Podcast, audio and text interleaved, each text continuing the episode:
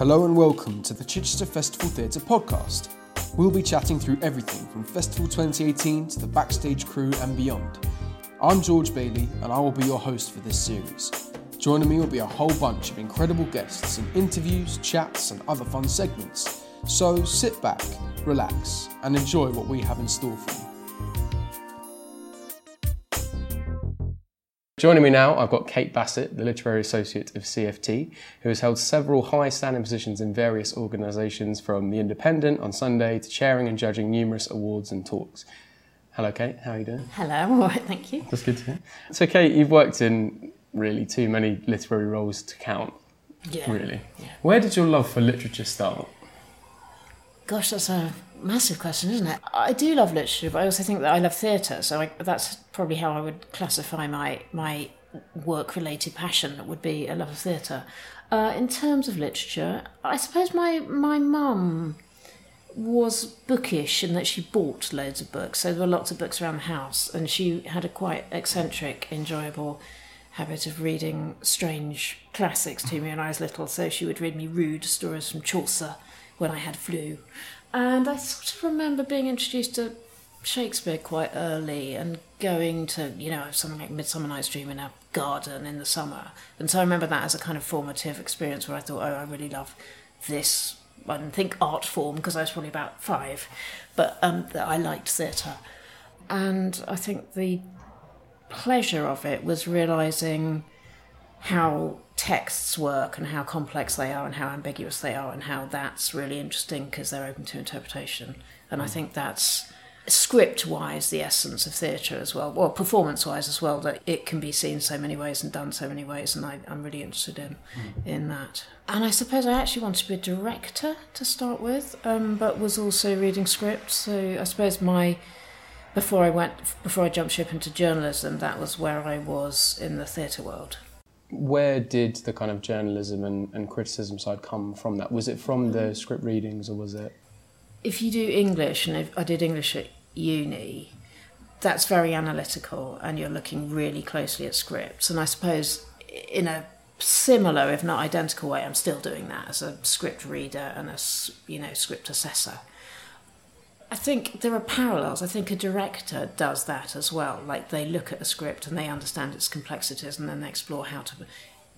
The difference with them is they explore how to put that on stage with the actors who are also weighing up the words on the page.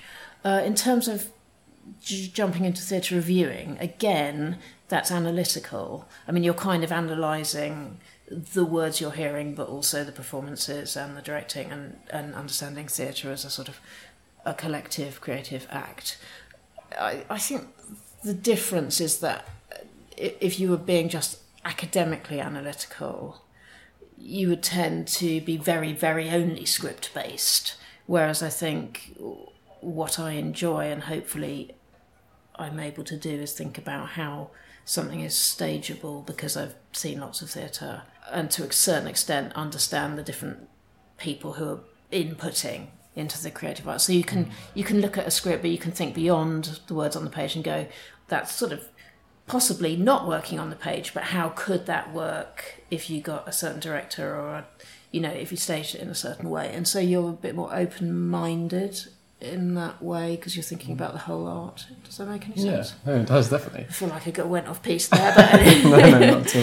Uh, Well, my next question is that obviously it's been a recent change for you to having moved over to a producing body in the theatre industry, but I suppose in a way you've sort of always had that mindset. Yeah, it's a bit coming full circle. So after uni, I did work in theatre. So I was a fringe director and I was an assistant director and I was script reading and I did quite a lot of script reading for theatre companies and, and a bit for TV um, and radio.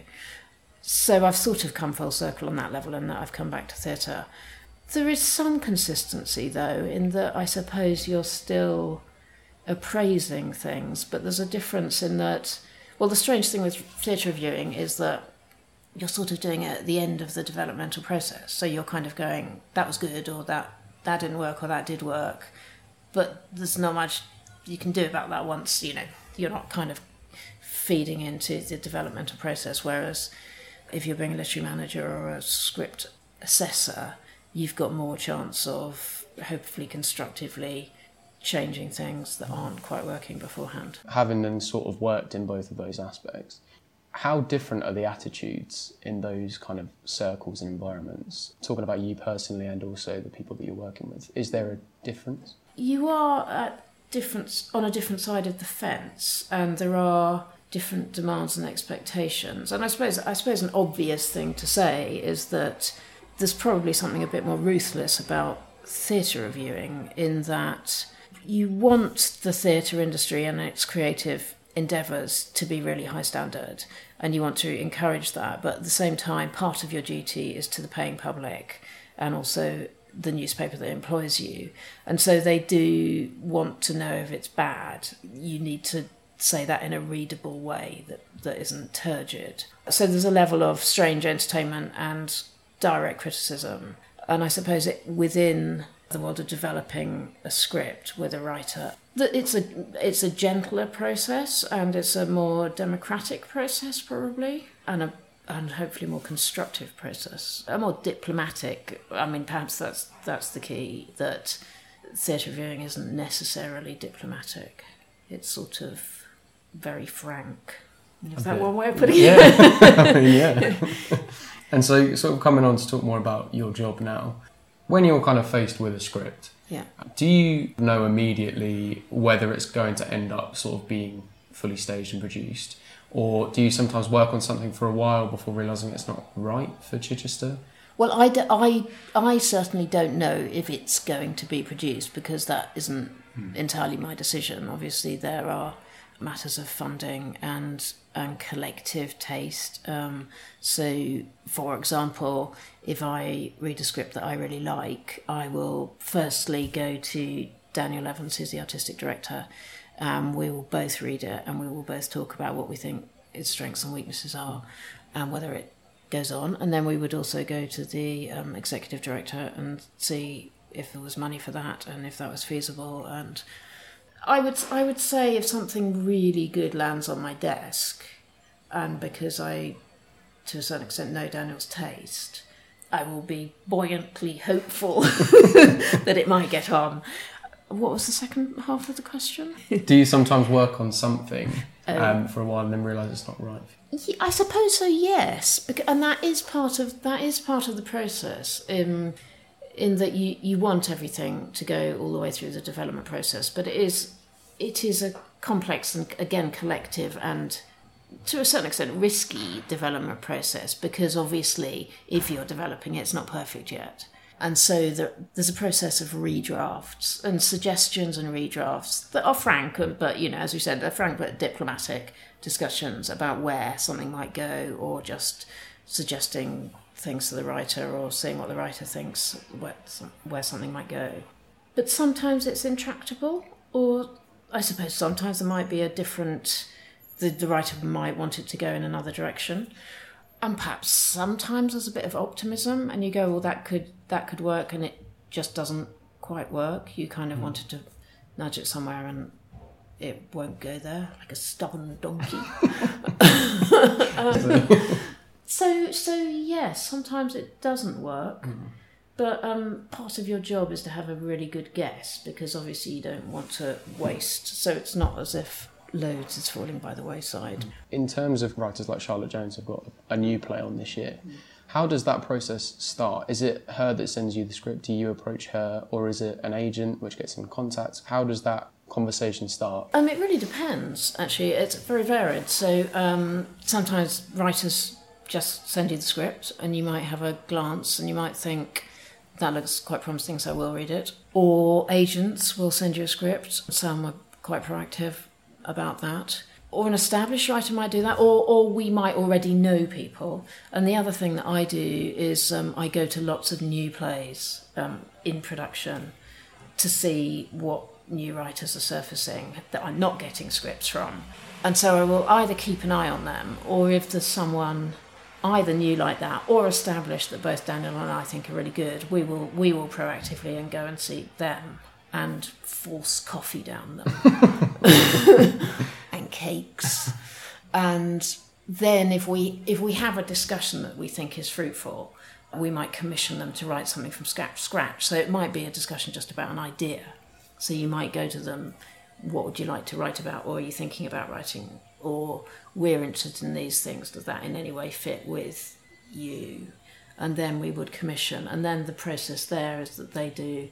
There's a contract, and they do a first draft, and they're sort of the contract normally is they will also do a second draft, and then you go from there, and and so you're then into that developmental process. So it's quite a flexible process Yeah, in terms of sort of case by case in a way. Yeah, yeah.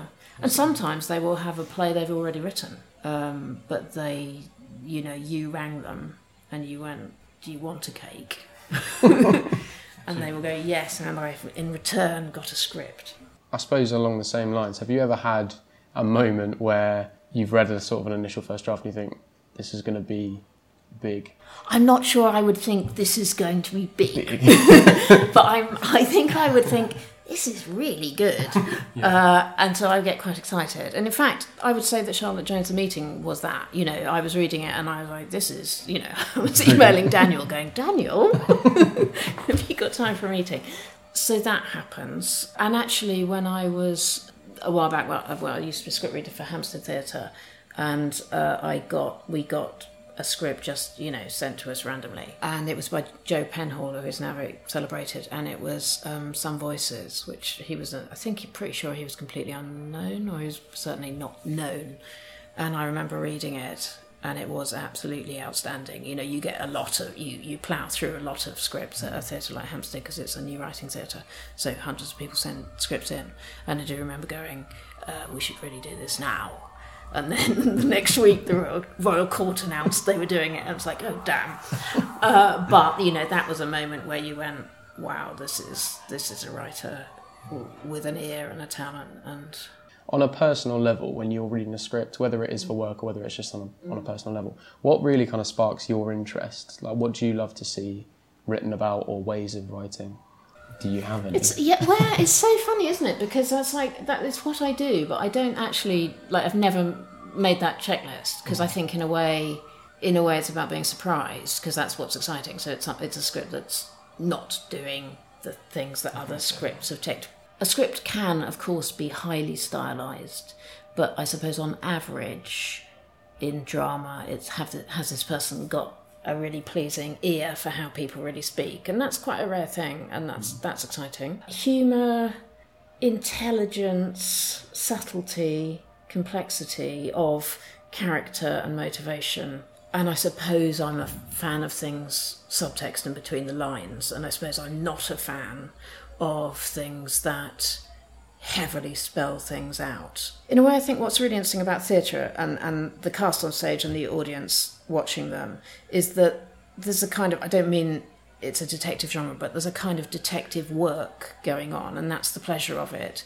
That the audience is, in a way, watching human beings in action and working out what they're not saying or what the subtext is. And, and so that's sort of part of the enjoyment and and so I, I like scripts that are good at that that that have complexity but not flagging it up. And i suppose things that are trenchant and topical but can also be of course absurd and hum- humorous. But I, I don't think great script necessarily has to be those things. It can be a tiny study of a couple somewhere that has a, a timeless quality that isn't kind of ticking a box about a news headline. There is my checklist. I'm sure there's many. There are many more things that should be on there. Well, I mean, I, I suppose it kind of does make a tick list without you even realising it. It does, but I, I I think the reason I'm I'm hesitating to do the checklist is because, of course, you know, then you re- there's a broad physical comedy which is absolutely great and hasn't had those things, but it is great because it's a broad physical comedy. Yeah, I suppose it's all about the balance as well. Yeah, like, yeah, yeah. So coming back to Chichester, are there any aims for kind of cultivating your writing at Chichester? Um, is it more of an end goal of, you know, this is the certain amount of plays that we want to get on by this year, or is it more of a developmental goal, or is there any goal? I would say the goal is to encourage new writing and foster new writing and to put on plays that are really, really good and as good as we can get. I think that's really the aim. It's as general as that. I mean, there are also aims like we actively want to get diverse voices, whatever that means in the broadest sense, really. And at the same time, you know, we're interested in also getting local stories or um, things that are relevant to the local community, as well as being, you know, national stories or, or international stories or issues being dealt with. It's really about quality and, well, it's also about attracting different audiences as well. So, in terms of diverse voices, you know, if you have a play with older characters or you have a play with young characters, you will attract different audiences. I don't mean that the, the, the opposite age group wouldn't come to those mm. plays, but telling different people's stories will attract different groups of people, mm. probably. And so, finally, come on to the last question. I know we spoke about this earlier, and um, comedy question. Yeah. Fun little round. So, finally, what are Kate Bassett's top tips for new writers or people who are looking to start writing? Again, a bit, a bit because um, in a way it's the most, it's the original voice that mm. that is the exciting voice often. Um, I suppose, I suppose in in pragmatic pragmatic terms, write it, get on and write it, and probably give it to people who you trust and get them to give you honest feedback and think about that and think about whether you think it's right or you don't think it's right, and then write some more and keep doing that. Um, submit your plays to theatres. I think also read a lot of plays, go to the theatre. I think that's actually pretty massive because actually understanding how theatre works and transforms scripts and where theatre's going artistically and technologically uh, and all the different possibilities that are out there will inspire you to write in different ways and will will expand expand your mind and also probably help you with what's not pragmatic and what wouldn't work because you'll have seen things that work and start to understand why. Yeah, I would say read lots of plays, go to the theatre and, and actually write it. Good. Wise words there from Kate Bassett. Well, thank you so much, That's uh, right. It's very Kate. And yeah, I hope you have a lovely rest of thank you. the working year. but yeah, lovely. You have been listening to the Chichester Festival Theatre podcast. We hope you've enjoyed this episode. If you have, please do like and rate our series on Apple Podcasts or SoundCloud, or leave us a comment on our Twitter, Facebook, or Instagram. We'd love to hear from you. Thank you for listening.